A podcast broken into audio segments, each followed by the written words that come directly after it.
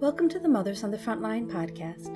Today, as part of our Just Ask Mom series, we listen to a foster and adoptive parent speak about her experience caring for over 100 foster children. Hi, so just tell us a little bit about yourself before or outside of mothering. Um, what, what are your passions, interests? What, what do you love to do? Well, um, I love kids. And um, so I've kind of um, embedded my entire life with uh, lots of children that surround me. Um, and my other passion outside of my children uh, would be gardening and being outside and taking in nature. Very nice. Do you do that with the children sometimes, we or do. is it your escape? um, it's it's kind of a combination. Um, I I like to ride the lawnmower, um, and then I pretend that I'm on some wild motorcycle, and I'm on a on a long drive across the United States, and feeling the wind in my hair and then I can't hear anybody yelling, "Mom, mom!" over this lawnmower. So that's that's my escape. that's a great one. They have to catch up. Yeah, that's right. that's awesome. So I want you to pretend that you're talking to people who are considering fostering or adopting a child, and so they're potentially thinking of doing this. What would you like them to know about your experiences and what you've learned along the way? So I've been a foster parent for several years. Um, my husband and I chose when we moved back to the Midwest, we chose uh, that we would do this for um, an indigenous group of people um, to help out the community. Uh, we have uh, had so far in the 16 years that we've done this, we've had 105 placements in our home, um, which requires, you know, new furniture, new carpet at times. There's a lot of fear with uh, fostering. People feel that um, they're going to be attached. What happens when, if they're foster parents and they become attached to that child and the child leaves them? Well, then you go through a grieving process, of course, but but in foster care, the most important piece that you are to do is you you are to be the calm in the storm for that mm-hmm. child, and um, you're you're focusing on um, reunification for that child and their parents. Um, sometimes that does not occur. And um, then you look outside the box and look at relative placements um, or other uh, potential perhaps if it goes to termination an adoptive home if you're not considering that yourself. Um, right. um, so there's the fear factor of um, you're going to break your heart. What happens? And and that's natural. Uh, um, i've done this for a long time and um, every time a child leaves my home they take a piece of my heart with them. But it doesn't mean it's the end does it get easier? I, I don't I would never say that it gets easier. Um, it's still you still go through that grieving process. Mm-hmm. Um, the the thing that we have done that works well for our our family unit is we connect with the birth families mm-hmm. and um, we try to mentor the parents, whether it be um, a single mom, maybe a single dad. Sometimes it is a, a partnership. Um, right. And um, so we try to mentor, and we're not saying we're perfect by no means, mm. but we try to mentor that that couple um, to help them um, overcome the obstacles that allow them to have the child removed. And so we we try to mentor them to become better parents. Um, and so if that happens, um, we're able to have that ongoing relationship with that child and with that family. So it's almost like you're adopting the family. Exactly. Exactly. Right. What about people who are thinking of adopting? So um, there's um, when a, when a child is placed, if you do through the uh, foster care program, um, and you are placed with a child and it does go to termination, generally um, the uh, the services like to keep the child within um, so that they don't they don't develop um, attachment disorders right. or have post traumatic um, stress disorders with another removal, another home, another set of families. Um, if things are going well in that foster family and they are a pre adopt home, they really would like for the child to stay within that home. Um, and so your chances to adopt a child um, through the foster care system could it, it's potentially um, does it increase your? It, I would say it does. I don't. I don't want to. I, it makes me makes me feel like you're in the market of, of, of marketing babies or children, you know. right. And so I'm not sure what words I'm searching for to, um, to to say, but it yeah. If you're a foster parent, you have the potential then to become that child's adoptive parent. Right. A pretty right. good chance, anyways. So I mean, that's so many kids. It's first of all, just thank you. That's amazing. Mm. What what you're doing for our whole community is amazing. Um, what in this experience, and you got a lot of experience. what has been a barrier in getting help for for your children? Um, something that really hasn't worked that has been a challenge that you wish could be different for others in the future. Um, sometimes there's there's resources that are um, that are available, but they are harder um, to receive if you're in a rural area. Mm-hmm. Um, transportation is a concern. Um, I, I, also see that not only for the child that maybe needs therapy. Um, to, and to receive a good therapist, there's a good there's a big distance um, from a rural area to a larger city where the majority of really good therapists are. Um, should a child need that, another barrier I see is the court orders parents to do many things to re, to get uh, to ensure that they are going to be better parents and that you know to ensure that they can um, handle their child if their child is reunified. But a lot of times um, you're working in a cycle. And so you know there's addictions or whatever um, the case may be. But the um, usually they don't have a driver's license so or there's a low exactly or they're low income. And so they they set these these parameters in place and say, okay, you need to do A, B, C, and D, but you can't even get to step A because I don't have a car. I don't have I don't have a car to even to try to get a job. Or I don't have the education perhaps right. to get the job that will pay pretty good wages to help me get a car. Or I have bad credit. Or I mean there's all kinds of obstacles in the beginning to for get to A you know, right. before you can ever get to D. And so I see that as problematic um, at times when I've set through um, some orders um, placed by the court that, that the parents have to do things, which I understand why they are doing it, mm-hmm. but um, there needs to be re- perhaps other resources available to help these people that are typically in rural areas. Let's just say all the problems you mentioned are just magnified mm-hmm. by that distance exactly. to where the services are. Correct. If you can't drive, right. but you're in a rural area, there's no public transportation. Exactly there's no other option. Exactly. So yeah. that's a really good point. Yeah. Are there other things that you think of that just really have made it tricky? No, you know, with with uh, every every program you're involved in, you know, they they have their their ways um, and um, their rules, which I you know I respect that. But sometimes they're not open to other ideas, mm-hmm. and so you feel like sometimes you're you come up with this really good idea of, hey, why are we doing it this way when we could possibly be doing something over here? And but you feel like you're hitting a brick wall. Yeah. And and and um, as a foster parent um, and an adopted parent, um, and as with any parent, we want what is best for our child. And so when a child is placed with us, that's um, I really take pride in being a good foster parent. Um, one of the you know one of the first things um, I do for the kids that are placed with us is we have a spa day, and so we we get all um, they I give them a bath and we do their hair and we get all lotioned up and you know you'll make sure there's no allergies. Right.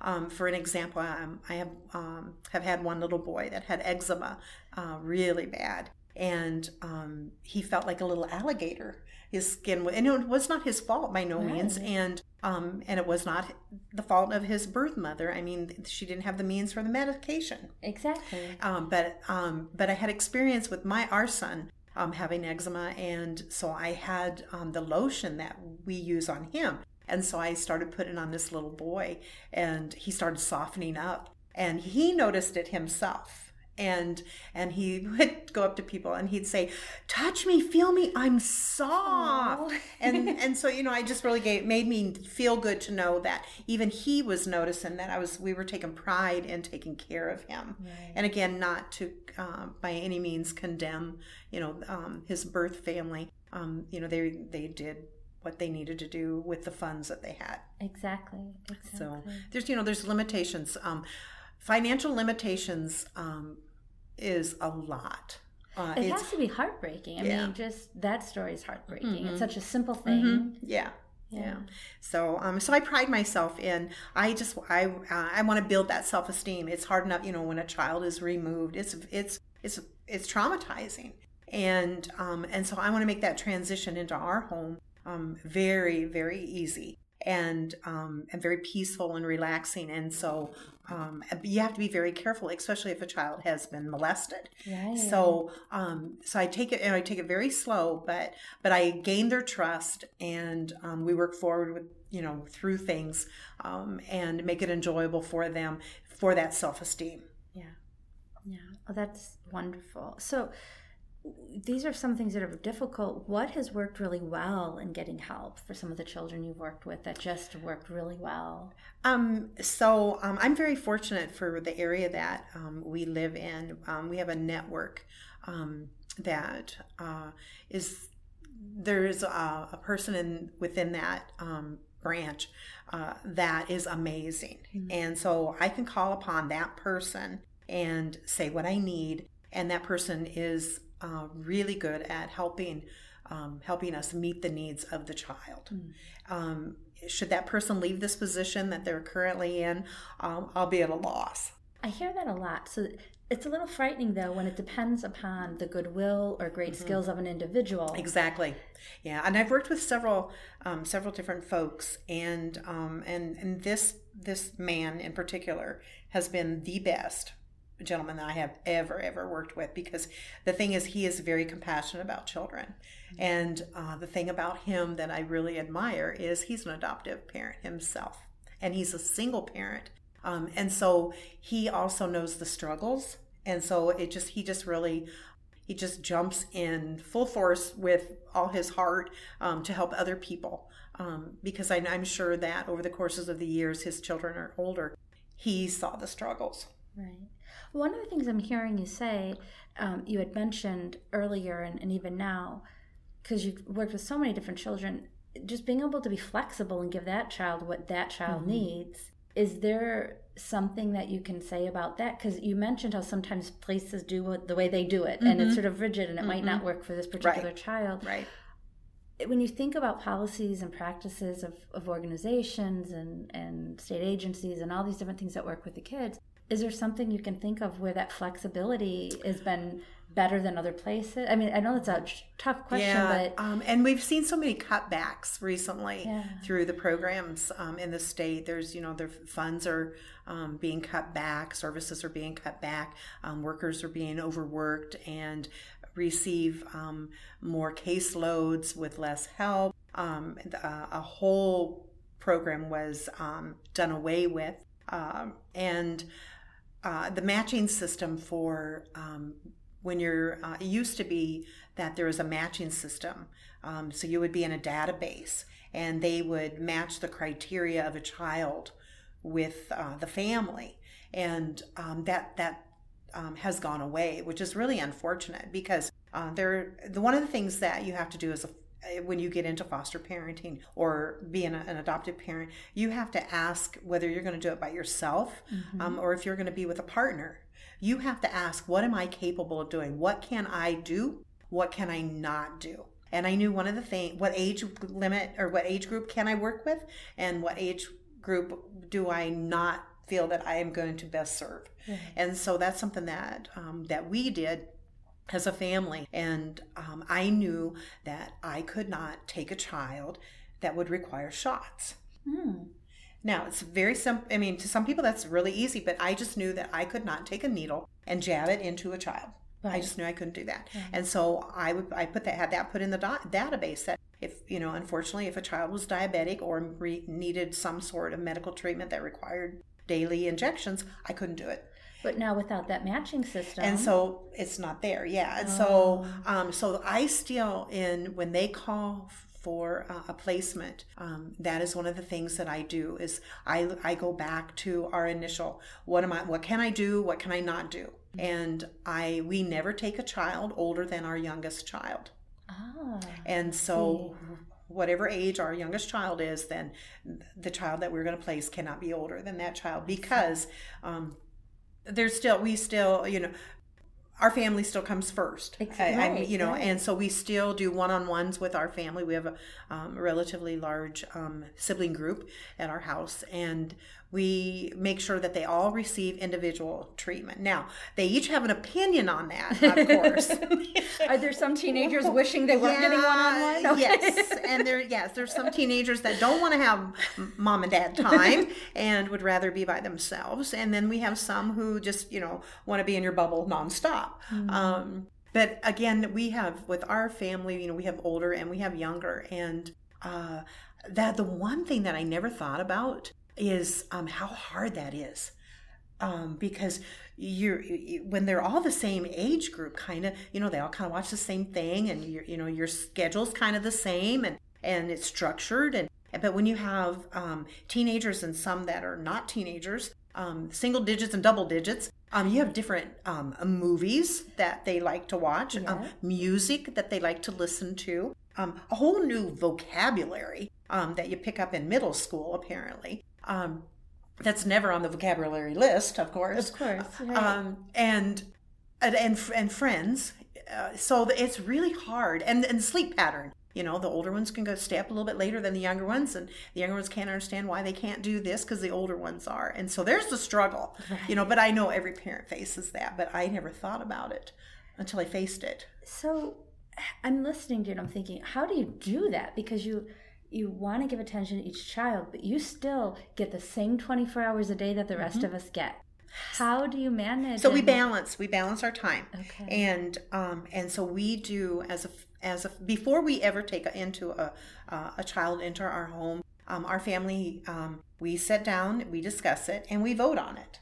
Oh wow, that's wonderful. So um, so I say that we are foster parents, but actually we are a foster family. So we all have to agree um, on on taking this child in, um, or it's each home is um, licensed for a number of children. So our home is to right now licensed for two children, and so if I would get a call, then we would have a family meeting. Um, somehow, uh, sometimes the call comes during the day and it's a little bit harder, so we rely on text messaging, group text. um, but we discuss it. You know, do you do you guys want to do this? Are you up to it? And um, and we really listen to our kids, so they're the ones that really kind of steer the the boat on that decision. Um, but I can um, I cannot say that we've ever had a bad placement. that's a wonderful thing Mm-hmm. to hear. Yeah.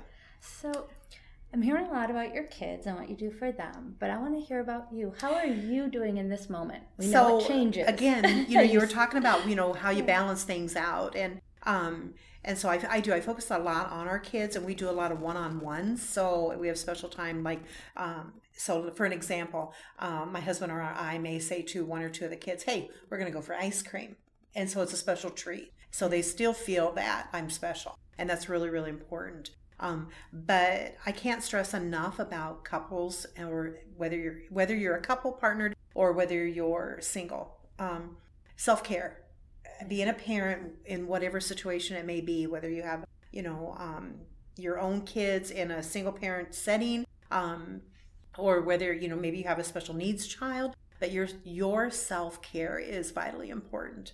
Um, if you can't take care of yourself, then you cannot in you cannot really take care of your family or the children and they sense that they pick up on it really easily So at this moment, do you feel like you're you're swimming, you're sinking, you're where do you feel like you're at? Because it and most of the moms that we talked to, in my own experience, I know moment to moment that changes. Some days I'm That's on top of the world, This and other true. days I'm under it. yeah it's and um so i work full time and um and we have several kids at home that are our children and then we have again like i said two uh, placements uh, available for two and those are filled we had um for a while we had um, a smaller child um, so we had three little ones on top of our all of ours so that was 11 kids and you know managing the kids and i'm really calendar based um, is fine my biggest problem is laundry I can't even imagine. so I, and that just freaks me out. So um, that's my biggest thing is so I'm up early.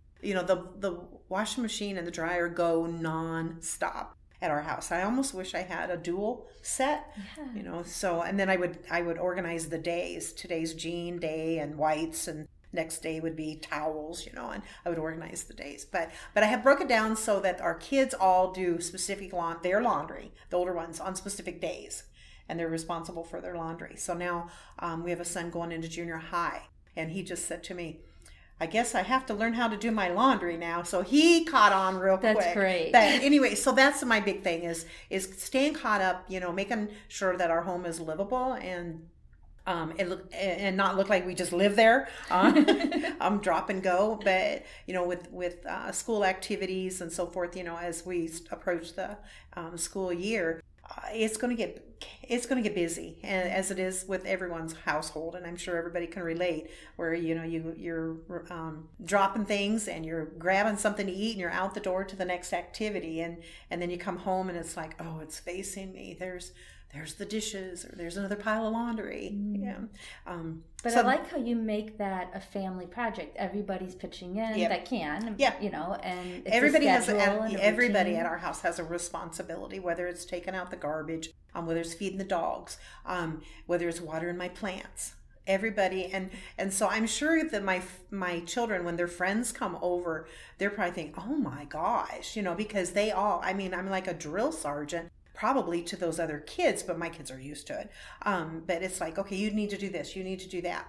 But um, the advantage to that is um, my older kids have jobs, and um, I cannot tell you the number of times I have been praised uh, for my kids that they're good workers, that they yeah. have good work ethics, and that's going to serve them their entire life. That will, yes, exactly. So the times I badgered them to pick up their room or to take out the trash has paid off. So, and I do the same thing with the children that be, are placed with us um, in foster care.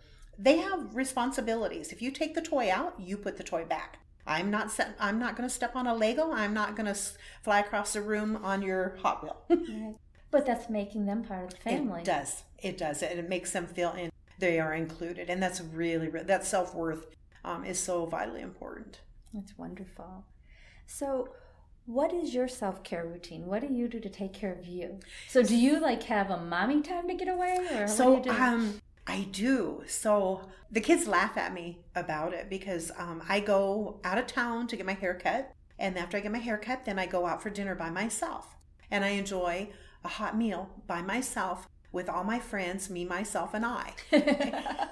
and, and, you I, get to finish it while it's hot. And it's, it is so, and I can have seconds. It's uninterrupted, and um, I really enjoy that. And, and my kids laugh at me about it. It's like I can't believe you like to do that by yourself, and and that's one of the things that I that I like to do. And then again, like the other thing I like to do is I like to mow the grass on my pretend motorcycle. That's um, right. that's a, really a John Deere lawnmower, but um, I, I enjoy doing that. I'm I belong to a, a mom's group um, and we get together periodically. It's it's uh, mostly about fundraising for our kids, mm-hmm. you know, and doing activities in the school. But I really really enjoy that, and I know that they do as well. Um. We we try to stay on on task, but there's you know a lot of stories and laughters that go with it. It's so, a lot of support. It is. So it is. It's great to have that support. Yeah, and so I, I really enjoy that. But again, I think it's it's really important whether it's the moms or the dads right. um, to have that um, in their lives that, that self care to take care of yourself so that you can take care of others.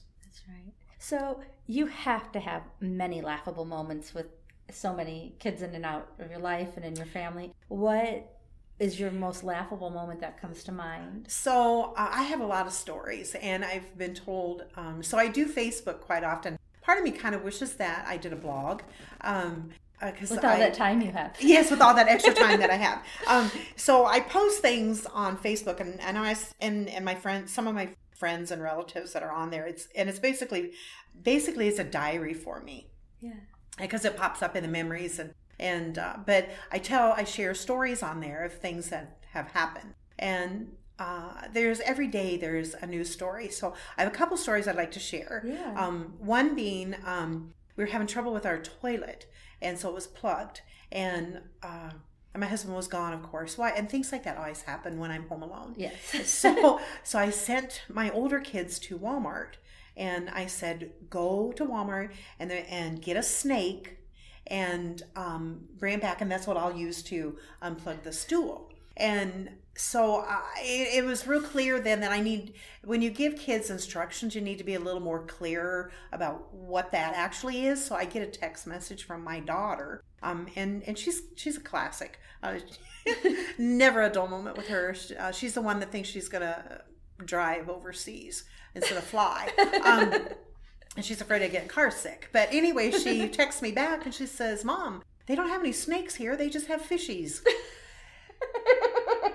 so um, that terrified me because if, if she really knew her mom, she would know that I am terrified of snakes, and if they would have came home with a snake, I probably would have had a heart attack.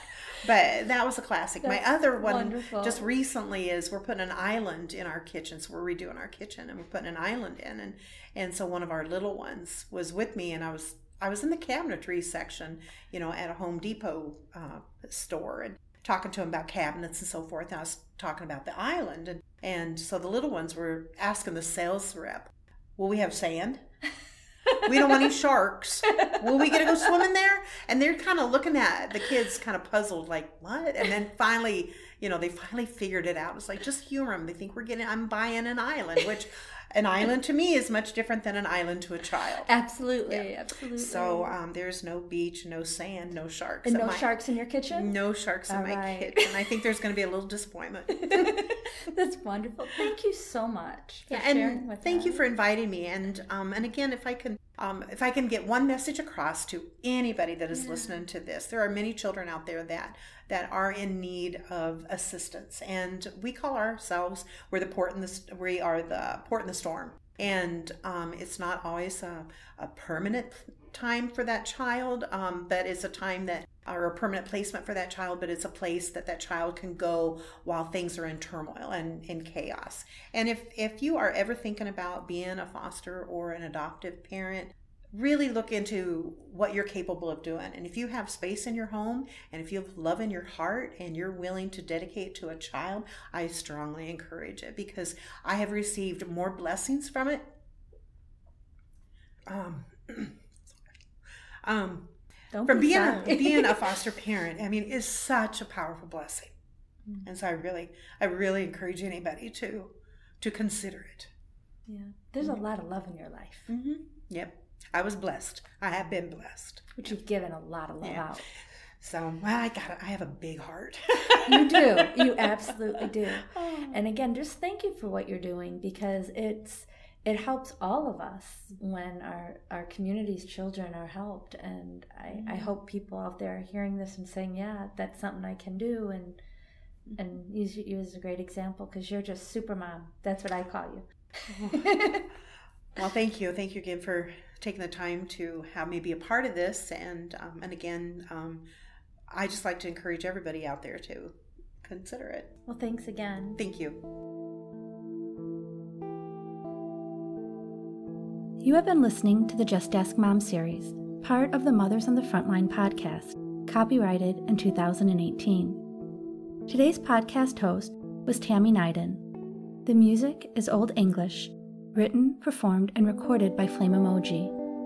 For more podcasts in this and other series relating to children's mental health, go to mothersonthefrontline.com or subscribe to Mothers on the Frontline on iTunes, Android, Google Play, Stitcher, or Spotify.